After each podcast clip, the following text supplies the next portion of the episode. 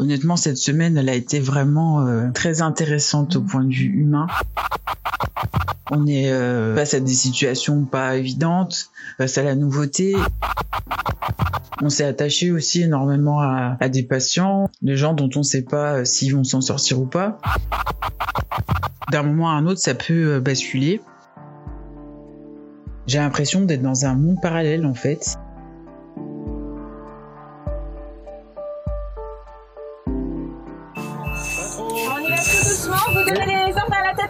Oui. Nous sommes en guerre.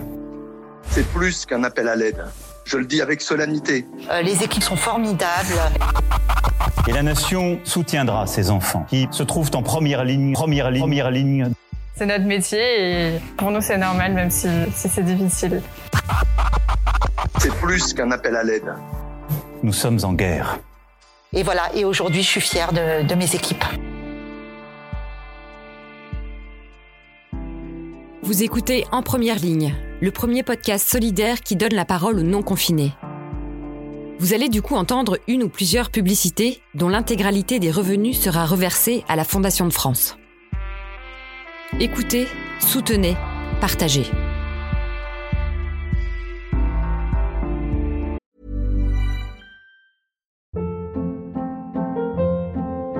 Hold up. What was that? Boring. No flavor. That was as bad as those leftovers you ate all week. Keke Palmer here. And it's time to say hello to something fresh and guilt-free. HelloFresh. Jazz up dinner with pecan-crusted chicken or garlic butter shrimp scampi. Now that's music to my mouth. HelloFresh. Let's get this dinner party started. Discover all the delicious possibilities at HelloFresh.com.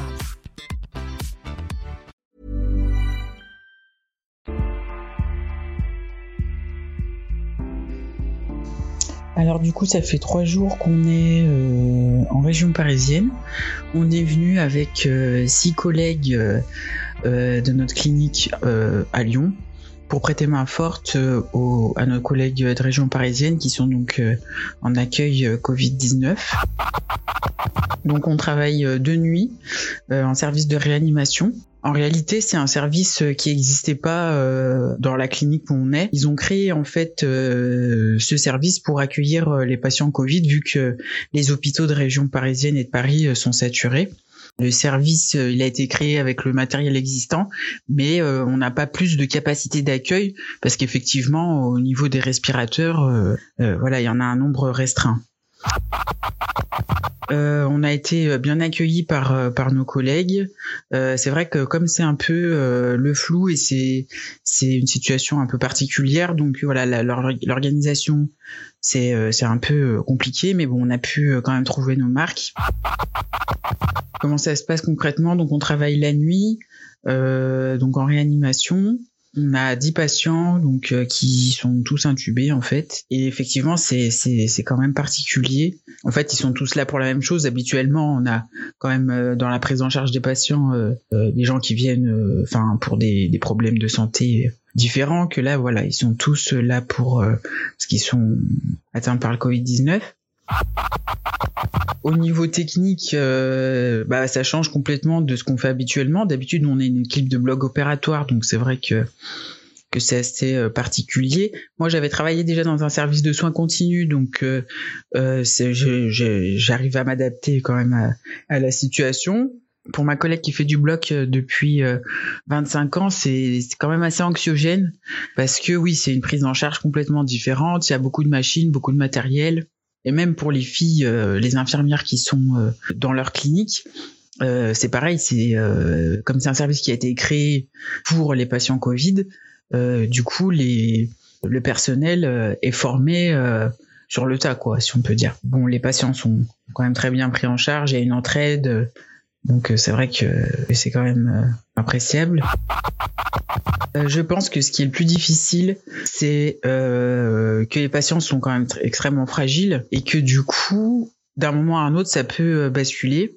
Enfin, qui m'attriste en fait, c'est que les familles sont interdites de visite, et ça, c'est hyper hyper difficile pour les familles de pas pouvoir être auprès, voilà, de leur mari, de leur père, de leur mère.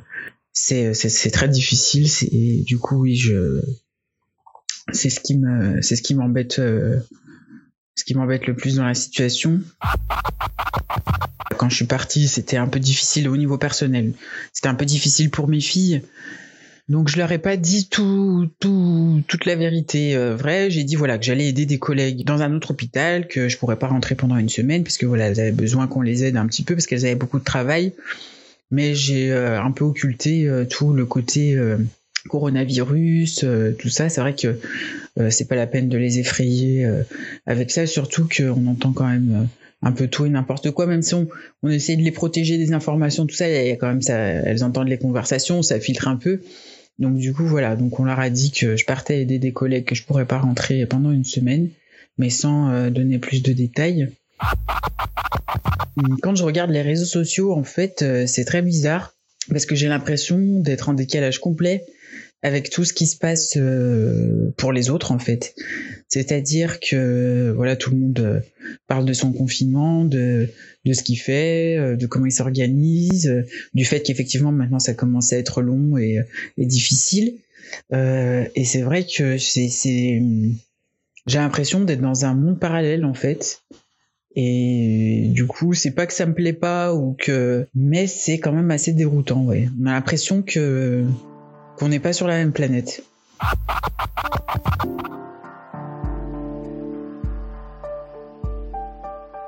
Alors du coup, je viens de terminer la dernière nuit en région parisienne. On allait aider nos collègues en service de réanimation. Comment ça s'est passé ? Toute la semaine, c'est déroulé aussi bien que ça peut être dans des circonstances bizarroïdes comme ça. Du coup, on a fait ce qu'on avait à faire, ce pourquoi on était là. Qu'est-ce qu'on retire de positif dans la situation, malgré ce qu'elle a de négatif au premier abord ?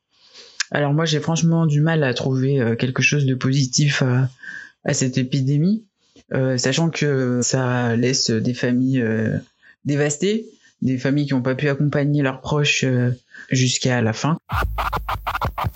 Après, au-delà de l'épidémie, et si on parle vraiment de mon point de vue personnel, c'était une semaine pas évidente, parce que du coup on est loin de la maison, on est loin de nos proches, on est face à des situations pas évidentes, face à la nouveauté, et c'est vrai qu'en général quand on rentre le soir, on peut retrouver un peu de réconfort, tout ça. Là, c'est vrai, quand on est loin de la maison, c'est pas facile. En revanche, on est une très bonne équipe. Alors, on s'appréciait déjà beaucoup avant de partir, mais honnêtement, cette semaine, elle a été vraiment très intéressante au point de vue humain. J'ai découvert en fait mes collègues sous un autre angle. En général, on discute ensemble, voilà, on se voit un petit peu en dehors, tout ça. Mais c'est vrai que là, je sens qu'on est vraiment soudés, et ça me fait énormément plaisir. On a tous été quand même assez complémentaires. On a tous un peu la même façon de travailler. On va dans la même direction, dans la prise en charge du patient. Voilà, on a vraiment à cœur que ce soit le patient qui soit au centre de notre travail. Et donc de ce côté-là, c'est vrai que c'est vraiment chouette. Effectivement, on était dans des situations difficiles de fin de vie, de gens dont on ne sait pas s'ils vont s'en sortir ou pas. On s'est attaché aussi énormément à des patients, et du coup, c'est vrai qu'on a peur pour eux, quoi, pour la suite. Une de nos collègues de Paris a eu la gentillesse de prendre notre numéro de téléphone, voilà, pour pouvoir nous donner des nouvelles de nos patients, de savoir qu'est-ce qui va advenir d'eux, ceux qui vont s'en sortir et ceux qui malheureusement s'en sortiront pas.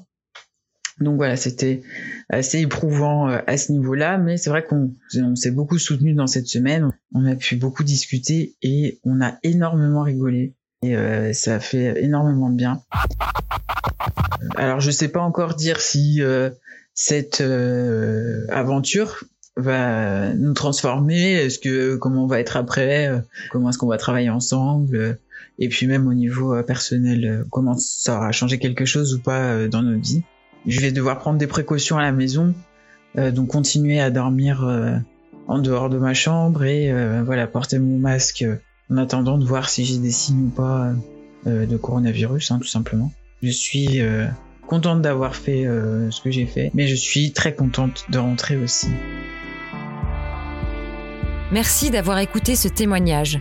Soutenez doublement la Fondation de France en écoutant cette dernière publicité.